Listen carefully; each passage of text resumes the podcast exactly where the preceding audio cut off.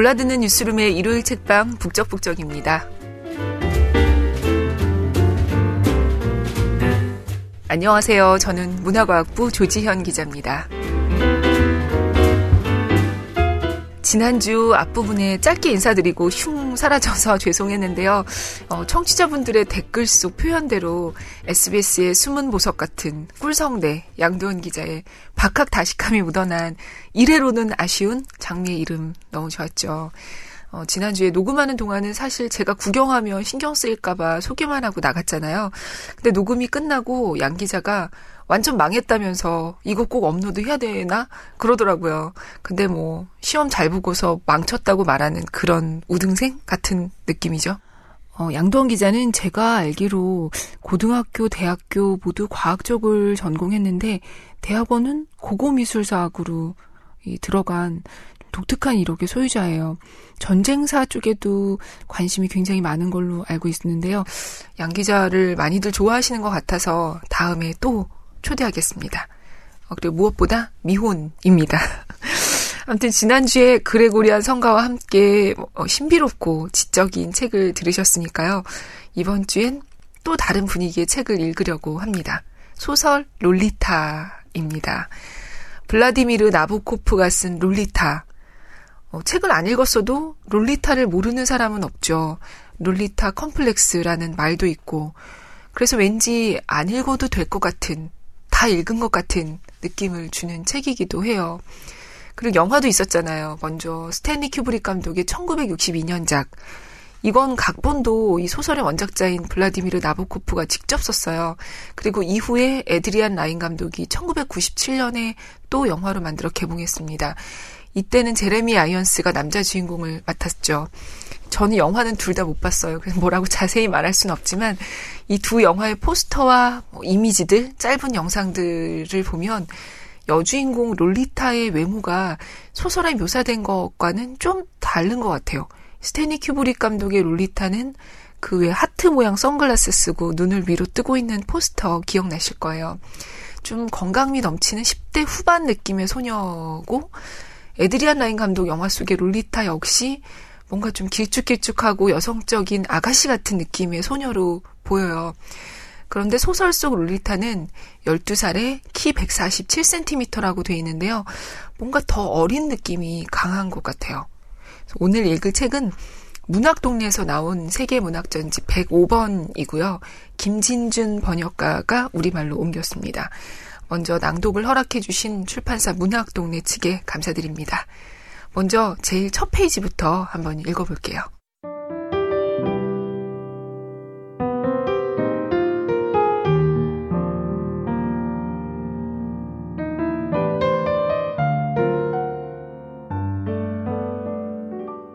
롤리타, 어느 백인 호라비의 고백.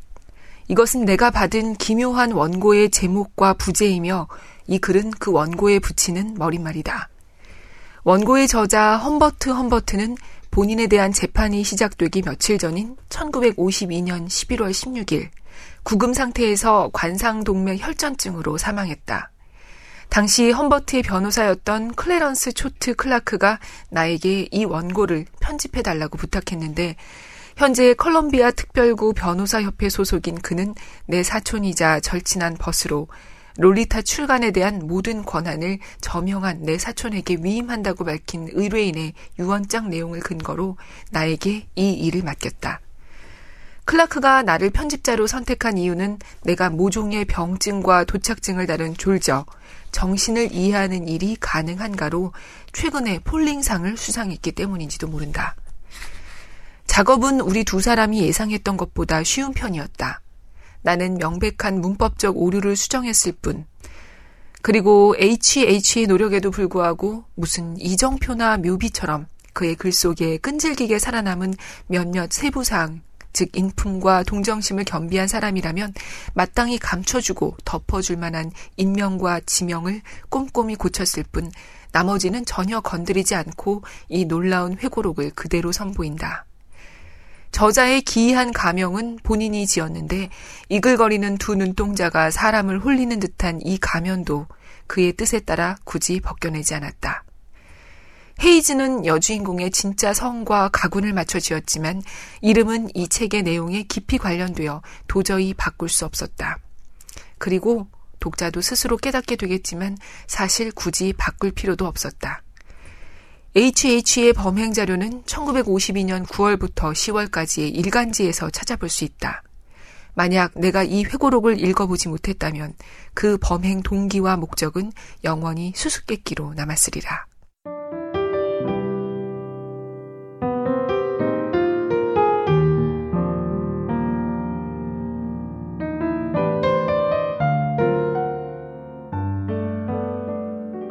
네, 방금 들으셨듯이 이 책은 액자식 구성이에요. 존 레이 주니어 박사라는 사람이 마치 험버트 험버트라는 사람의 회고록을 누군가에게서 전달받아서 대신 전하는 것처럼 쓰여져 있죠. 어, 꾸며낸 게 아니고 진짜 실화인 것처럼 느껴지게 하려는 것 같기도 하고, 또 이 당시로서는 충격적인 내용에 대해서 작가 자신에게 쏟아질 비난을 좀 피해가는 장치인 것 같기도 하고 한데요. 이런 부분들이 좀 그래요. 한번 들어보세요.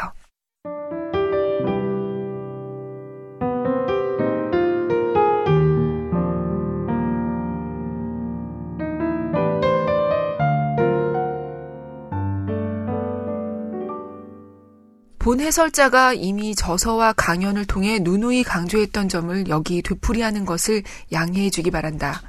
요컨대 불쾌하다라는 말은 독특하다라는 말의 동의어인 경우가 종종 있으며, 위대한 예술작품은 모두 독창적이고 바로 그러한 본질 때문에 크든 작든 충격적인 놀라움을 동반하기 마련이라는 사실이다.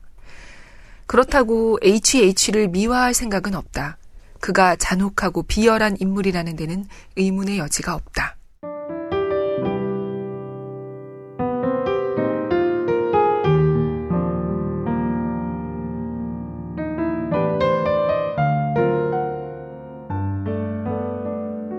네, 에이치에이치, 험버트 험버트의 약자예요.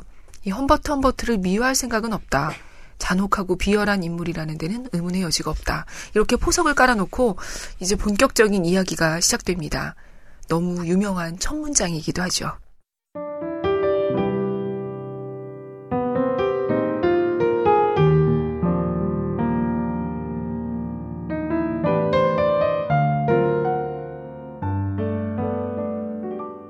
롤리타, 내 삶의 빛, 내 몸의 불이여, 나의 죄, 나의 영혼이여.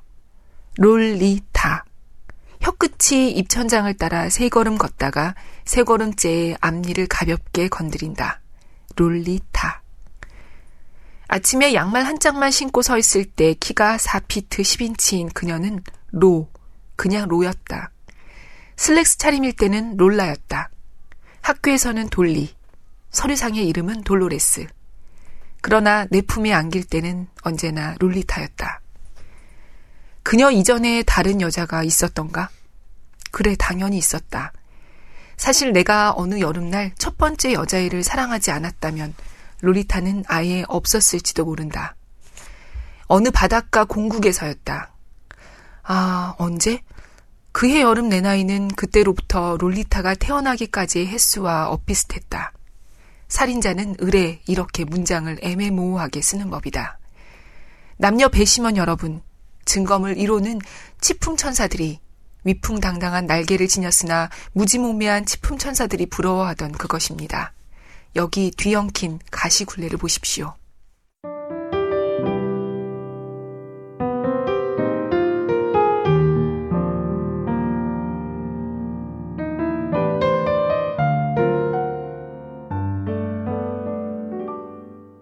네, 이어서 이 험버트 험버트라는 인물의 문제의 옛사랑 얘기가 나와요. 여기 방금 들으신 부분에도 그 문제의 첫 번째 사랑 얘기 들으셨죠? 어, 험버트는 애너벨이라는 소녀를 사랑했는데 애너벨이 세상을 떠요. 이 험버트는 애너벨과의 이뤄지지 못한 사랑 때문에 자기가 그 나이 또래의 소녀에게 집착하지 않나 생각을 합니다. 잠깐 읽어볼게요.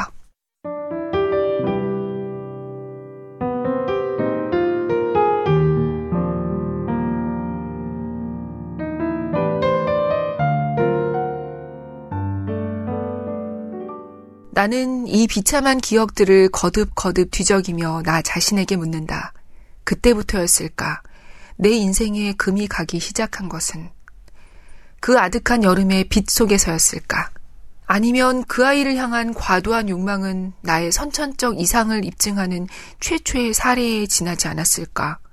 나의 갈망, 동기, 행동, 기타 등등을 분석하려고 할 때마다 회고적 상상에 빠져들고 마는데 그런 상상은 분석 작업에 무수한 대안을 제시하고 그 결과로 마음속에 그려지는 인생 역정 하나하나가 끝없이 가지를 치면 내 과거는 미칠 듯이 복잡해진다.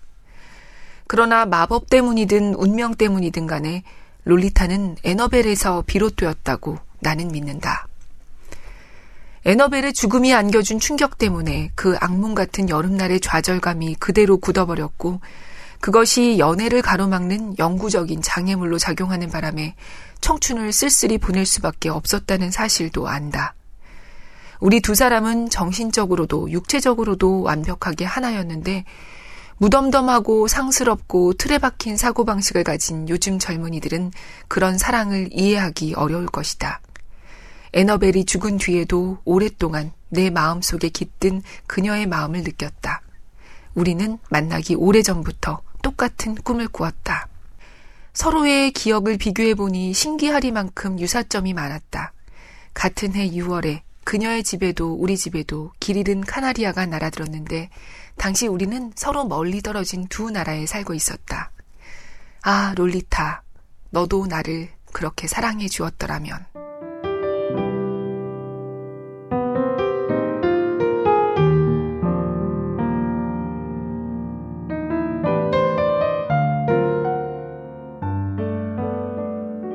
네, 그래서 어, 이런 문장도 있어요. 내가 마침내 에너벨의 마법에서 풀려난 것은 그렇게 이십사 년이 흐른 후 그녀가 또 다른 소녀로 내게 나타나면서였다. 그 또 다른 소녀가 바로 롤리타죠. 그런데 롤리타를 만나기 전에도 이 소아 성애자인 험버트는 어린 소녀들한테 굉장히 집착해요. 한번 들어보세요.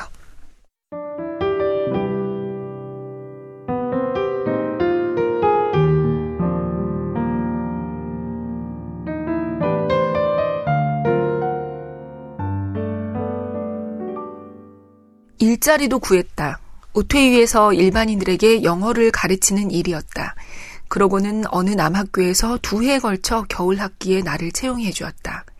이따금 예전에 사귀어둔 사회사업가와 심리치료사 등의 연줄로 그들과 함께 고아원이나 소년원 같은 각종 시설을 방문하기도 했다. 그런 곳에 가면 꿈에도 그리던 그녀를 떠올리게 하는 속눈썹이 뒤엉킨 창백한 사춘기 소녀들을 마음껏 쳐다볼 수 있었다. 이제 다음과 같은 개념을 소개하고 싶다. 아홉 살에서 열네 살 사이의 소녀들 중에는 자기보다 나이가 두 배 또는 몇 배쯤 많은 나그네 앞에서 참된 본성을 드러내는 아이들이 덜어 있다. 자기에게 매료된 나그네에게 그들은 인간이 아니라 ним프의 모습을 보여주는데 나는 이 선택받은 소녀들을 님펫이라 부르고 싶다. 이 문단에서는 시간을 뜻하는 낱말을 공간적 의미로 사용했다는 점을 눈여겨보시길. 실제로 나는 독자들이 아홉 살과 열네 살을 일종의 경계선으로 생각해주길 바라는데 예컨대 안개 낀 망망대의 한복판에 거울 같은 해변과 장밋빛 갯바위가 있는 마법의 섬이 떠있고 그곳에 내가 말한 님펫들이 머문다고 말이다. 그런데 그 나이 또래의 여자아이는 모두 님펫일까? 물론 아니다. 만약 그랬다면 나처럼 님펫을 잘 아는 사람, 나처럼 고독한 나그네, 나처럼 님펫을 광적으로 좋아하는 자들은 벌써 오래전에 미쳐버렸을 테니까. 미모가 기준이 되지도 않는다. 그리고 천박하다는 것이 적어도 특정 사회에서는 천박하다고 말할지라도 그들의 신비로운 특징을 반드시 훼손하지는 않는다.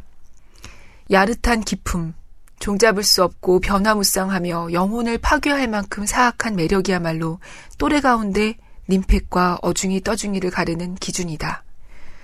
롤리타와 같은 부류는 남들이 들어갈 수 없는 매혹적인 시간의 섬에서 논일지만 다른 아이들은 그때그때의 현상이 지배하는 공간적 세계에 훨씬 더 종속된 채 살아간다.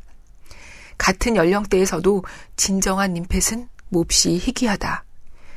가령 일시적으로 못생긴 아이, 혹은 그저 착하기만 한 아이, 혹은 귀여운 아이, 심지어 깜찍한 아이나 매력적인 아이, 혹은 평범한 아이, 포동포동한 아이, 두루뭉술한 아이, 손발이 차가운 아이. 장차 어른이 되었을 때 어쩌면 굉장한 미인이 될 수도 있고 아닐 수도 있는, 배는 볼록하고 머리는 따아내린, 요컨대 본질적으로 인간의 틀을 벗어나지 못하는 여느 소녀들에 비해 님펫은 그 수가 현저히 적다. 정상적인 남성에게 여학생이나 걸스카우트 단원들의 단체 사진을 보여주고 제일 예쁜 아이를 찾아보라고 하면 당연히 님펫을 선택할 듯 싶지만 꼭 그렇지는 않다. 왜냐하면 말로 설명하기 어려운 온갖 표정, 이를테면 조금은 고양이를 닮은 광대뼈의 윤곽선, 가냘프고 솜털이 보송보송한 팔다리, 그 밖에도 쓰라린 눈물과 부끄러움과 절망 때문에 차마 일일이 말할 수 없는 여러 지표를 바탕으로 건전한 무나이들 속에서 치명적인 작은 악마를 한눈에 알아보려면 예술가인 동시에 광인이어야 하기 때문이다. 사타구니에는 늘 뜨거운 독이 부글거리고 예민한 등골을 따라 영원히 꺼지지 않는 엄청난 관능의 불길이 이글거리는, 그래서 끝없는 우울함에 시달리는 존재 말이다. 결국 다른 사람들은 님펫을 알아보지 못하고 그녀 스스로도 자기가 가진 불가사의한 힘을 알아차리지 못한다. 그리고 여기서 시간이라는 개념이 마법 같은 역할을 한다는 사실을 깨달은 사람에게는 그리 놀라운 일도 아니겠지만, 어떤 남자가 님펫의 마력에 사로잡히게 되는 데에는 두 남녀 사이에 일정한 나이 차이가 필수적이다. 내 생각에는 적어도 십 년, 일반적으로 삼십 년이나 사십 년, 몇몇 알려진 사례를 보면 많게는 구십 년까지도 나이차가 나기도 한다. 이는 초점을 맞추는 데 필요한 거리인데, 그렇게 둘 사이에 차이가 있어야 비로소 마음의 눈이 전율하며 그것을 극복하려 하고, 그렇게 두 사람이 뚜렷이 대조되어야 비로소 남자의 정신이 여자를 인식하고 놀라움과 더불어 도착적인 기쁨을 느끼기 때문이다. 나도 어리고 에노벨도 어렸을 때 그녀는 내게 님펫이 아니었다. 그 시절에는 나 역시 어엿한 어린 목신으로서 그녀와 동등한 입장이었고 그녀처럼 마법에 걸린 시간의 섬에서 살았다. 그러나 이십구 년이 훌쩍 지나버린 천구백오십이 년 구월 오늘, 나는 그녀의 당시 모습에서 내 생애 최초의 운명적 요정을 발견한다. 비록 미숙한 사랑이었으나 우리가 서로에게 바친 열정은 어른들도 간단히 파멸시킬 만큼 강렬했다. 나는 강한 아이였기에 살아남았다. 그러나 상처 속에는 독이 퍼졌고, 그래서 끝내 아물지 않았고, 머지않아 내가 성장해갈 이 문명 세계에서 스물다섯 살 남자가 열여섯 살 소녀를 사랑할 수는 있지만 열두 살 소녀는 용납되지 않는다는 사실을 알게 되었다.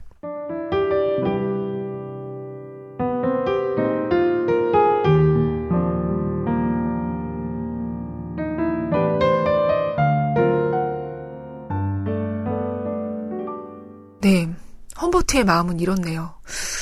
어, 이런 험버트가 우연히 헤이즈라는 부인의 집에 하숙생 비슷하게 들어가게 됩니다. 처음 이 집에 도착한 날 어땠을까요?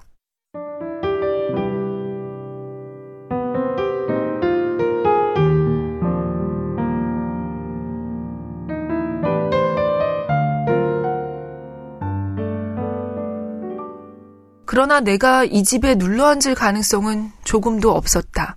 지저분한 잡지가 의자마다 몇 권씩 쌓여있는 집, 이른바 현대적 기능형 가구라는 희극과 낡아빠진 흔들의자와 고장난 램프가 놓인 건들거리는 테이블이라는 비극이 공존하는 이 끔찍한 잡종 같은 집에서 내 어찌 행복할 수 있으랴. 여자는 위층으로 올라가서 왼쪽에 있는 내 방으로 나를 안내했다. 나는 방 안을 둘러보았다. 이미 단호한 거부감이 안개처럼 눈을 가렸지만 내 침대 위에 걸린 르네 프리네의 그림 크로이처 소나타만은 간신히 알아볼 수 있었다. 그녀는 한여방 같은 이 방을 가당찮게 연구실 겸용이라고 불렀다. 초조해진 주인 여자는 숙식을 포함한 하숙비치고는 터무니없이 저렴해서 오히려 불안할 정도의 액수를 불렀다. 나는 잠시 생각해보는 체했지만 속으로는 당장 여기서 도망쳐야 한다고 굳게 다짐했다.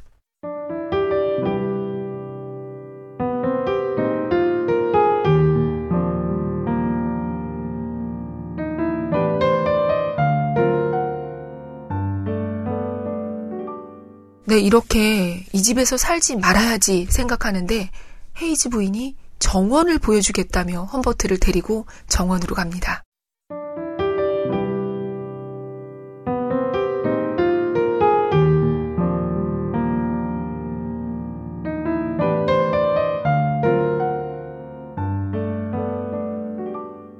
나는 호주머니 속에 넣어둔 열차 시간표를 더듬더듬 찾아서 슬그머니 꺼내들었다. 가급적 빨리 차편을 확인하고 싶었기 때문이다. 여전히 헤이즈 부인의 뒤를 따라 식당을 빠져나가는 순간 눈앞에 초록색 풍경이 확 펼쳐졌다. 여기가 안뜰이에요. 앞서가던 여자가 그렇게 소리칠 때였다. 아무런 예고도 없이 내 심장 밑에서 푸른 파도가 불쑥 솟구치고 햇빛이 쏟아지는 돗자리 위에 반라의 몸으로 무릎을 꿇은 내 리비에라의 연인이 무릎을 축으로 빙글 돌아앉으면서 검은 선글라스 너머로 나를 바라보았다. 옛날 그 아이와 똑같았다. 꿀빛으로 물든 가녀린 어깨도 맨살을 드러낸 매끄럽고 유연한 등도 밤색 머리카락도 모두 똑같았다.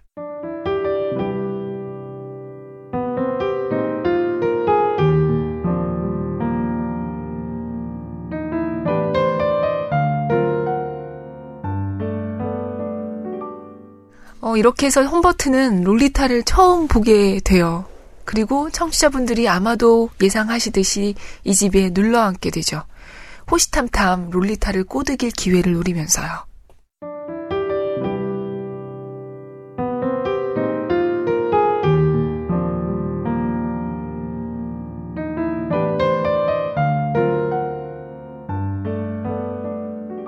벌써 며칠째 내 방에서 글을 쓸 때마다 문을 조금씩 열어두었는데 오늘에야 비로소 이 덫이 재고시를 했다. 로가 부르지도 않았는데 찾아오기가 좀 쑥스러웠는지 한참 동안 안절부절 주춤주춤 부스럭부스럭 하면서 공연히 시간을 끌더니 내 방에 들어와서도 이리저리 서성거리다가 내가 종이 한 장에 꼬불꼬불 휘갈겨 쓴 악몽 같은 악필에 관심을 보였다. 아, 안 돼. 그것은 문학사를 집필하다가 문단과 문단 사이에 문득 영감을 얻어 끼적거린 글이 아니라 상형문자처럼 지독한 난필로 작성한 내 추악한 욕망의 기록이었다. 그녀가 몸을 기울여 내가 앉은 책상에 갈색 곱슬머리를 들이올 때 목이 잠겨버린 험버트는 파렴치하게도 피부치인 양 천연덕슬에 그녀의 몸에 팔을 둘렀다. 그러자 이 어리고 순진한 손님은 여전히 종이장을 손에 쥐고 근시처럼 가까이 들여다보면서 천천히 자세를 낮춰 내 무릎에 엉거주춤 걸터앉았다. 송곳니를 드러낸 내 입에서 겨우 삼 인치 거리에 그녀의 사랑스러운 여벌굴, 벌어진 입술, 따뜻한 머리카락이 있었다.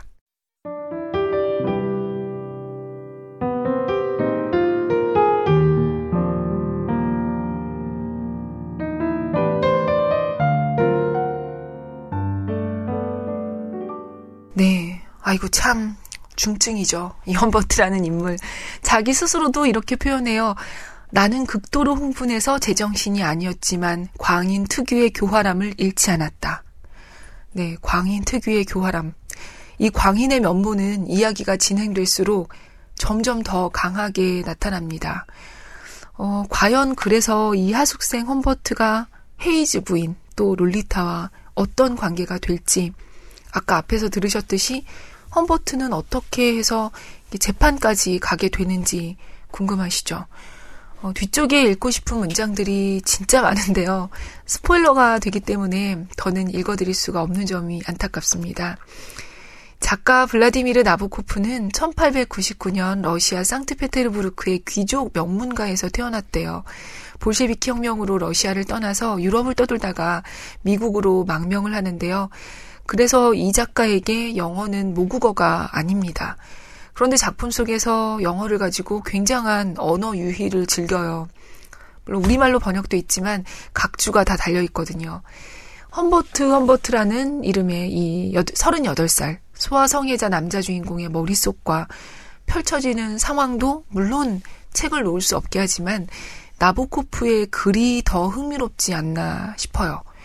나보코프는 소설 끝에 작가의 말에서 이렇게 씁니다.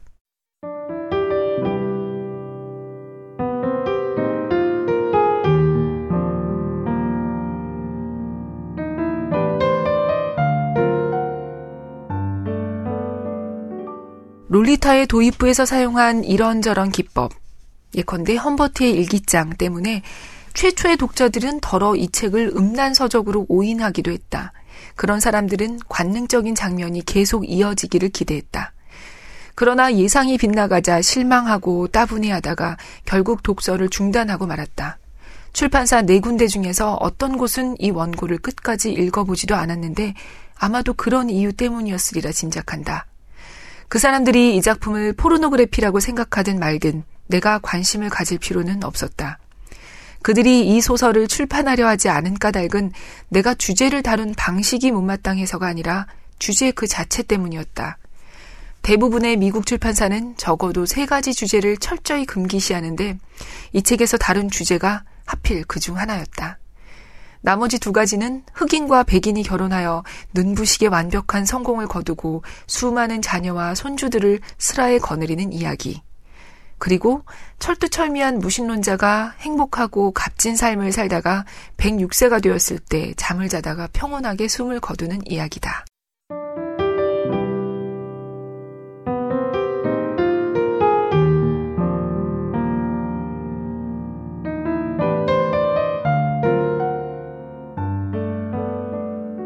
네.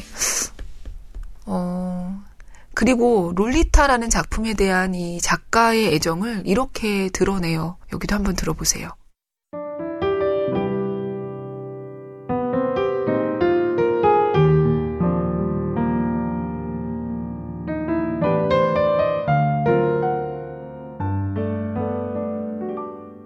타이핑한 원고나 올림피아 출판사의 초판본으로 롤리타를 읽으면서 도대체 왜 이런 책을 썼을까? 또는 이런 정신병자에 대한 이야기를 왜 읽어야 하지?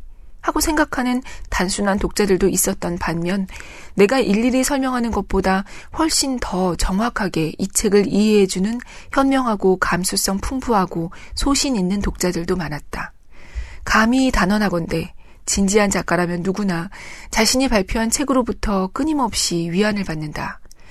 책은 마치 지하실 어딘가에 항상 켜두는 점화용 불씨와 같아서 작가의 가슴 속에 있는 온도 조절기를 살짝 건드리기만 해도 즉시 작고 조용한 폭발이 일어나면서 친숙한 열기를 발산한다. 아무리 멀리 있어도 언제든지 마음속에 불러낼 수 있는 책의 존재감.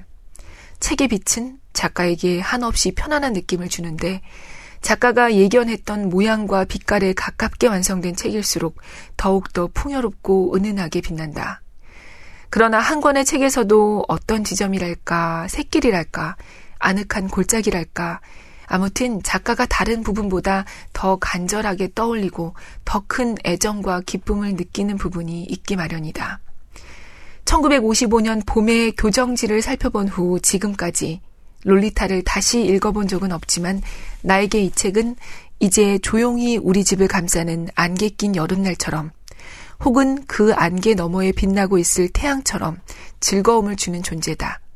내가 그렇게 롤리타를 생각할 때마다 각별한 기쁨을 느끼며 떠올리는 몇몇 이미지가 있다.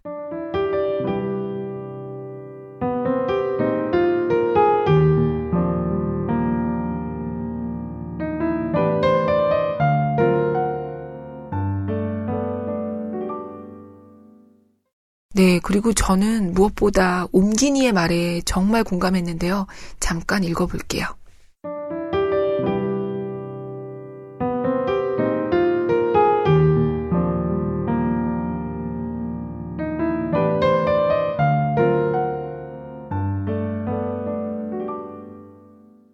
이 짓궂은 작가는 의도적으로, 지능적으로, 습관적으로 독자를 골탕 먹인다.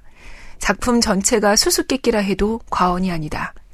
독자 스스로 상상력을 발휘하지 않으면 작가의 의중을 절반도 짐작할 수 없다. 그러나 이 책은 문제집이 아니라 소설이다. 나보코프는 쓰면서 즐겼고 우리는 읽으면서 즐긴다. 더 무엇을 바랄까?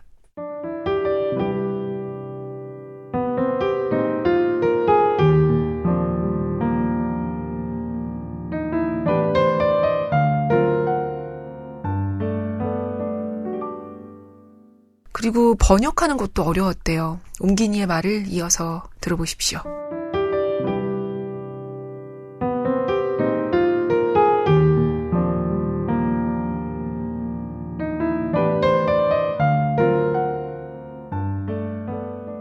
나보코프는 아름다움 하나만으로도 감동을 줄 수 있다고 믿는 탐미주의자다. 그러나 그의 문장이 아름다운 이유를 설명하기는 쉽지 않다. 다 읽고 나면 비로소 아 그래 참 아름다웠구나 그런 인상이 남을 뿐이다. 롤리타를 우리말로 옮기는 과정은 시종 살얼음판을 걷는 기분이었다. 힘을 주면 금이 갈 것 같아서 한없이 조심스러웠다. 워낙 휘발성이 강한 문장이라 조금만 열어두면 향기가 다 날아갈 듯 싶어 조마조마했다. 번역 작업이 어려웠던 까닭은 물론 텍스트 자체가 난해하기 때문이기도 하지만 더 큰 문제는 얼마만큼 드러내고 얼마만큼 감춰야 하느냐, 그 수위 조절의 어려움이었다. 작가는 드러내고 싶어 하는데 주인공은 감추고 싶어 한다고 표현하면 말이 될까? 아니, 그 반대일까?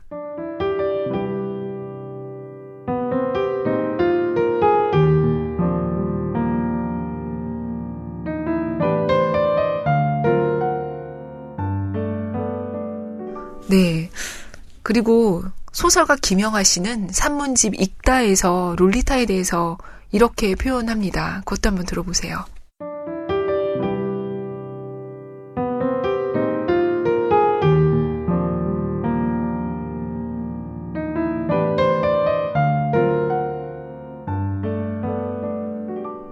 현대의 독자들은 험버트 험버트에 대해 간단하고 단호하게 윤리적 판결을 내릴 수 있습니다. 그러나 그 윤리적 판결과 별개로 작품의 매력이라는 다른 차원이 존재합니다. 주인공이 치료가 필요한 변태 성욕자라는 것을 알게 된다고 해서 자동적으로 롤리타가 쓰레기가 되는 것은 아닙니다. 롤리타를 계속 읽어나가는 독자는 하는 수 없이 주인공에 대한 혐오감과 작품에 대한 호감을 조화시키지 않을 수 없습니다. 작품에 대한 불편함이 윤리적 호호라는 비교적 평면적인 차원에서만 비롯된다면 호감은 다양한 차원에서 독자를 공략합니다. 윤리적 판단이 정규군이라면 호감은 게릴라입니다. 정규군은 눈에 보이는 곳에 주둔하고 공개적으로 진군합니다. 반면 게릴라는 어디에서 출몰할지 예측할 수 없으며 공격의 방식도 다양합니다.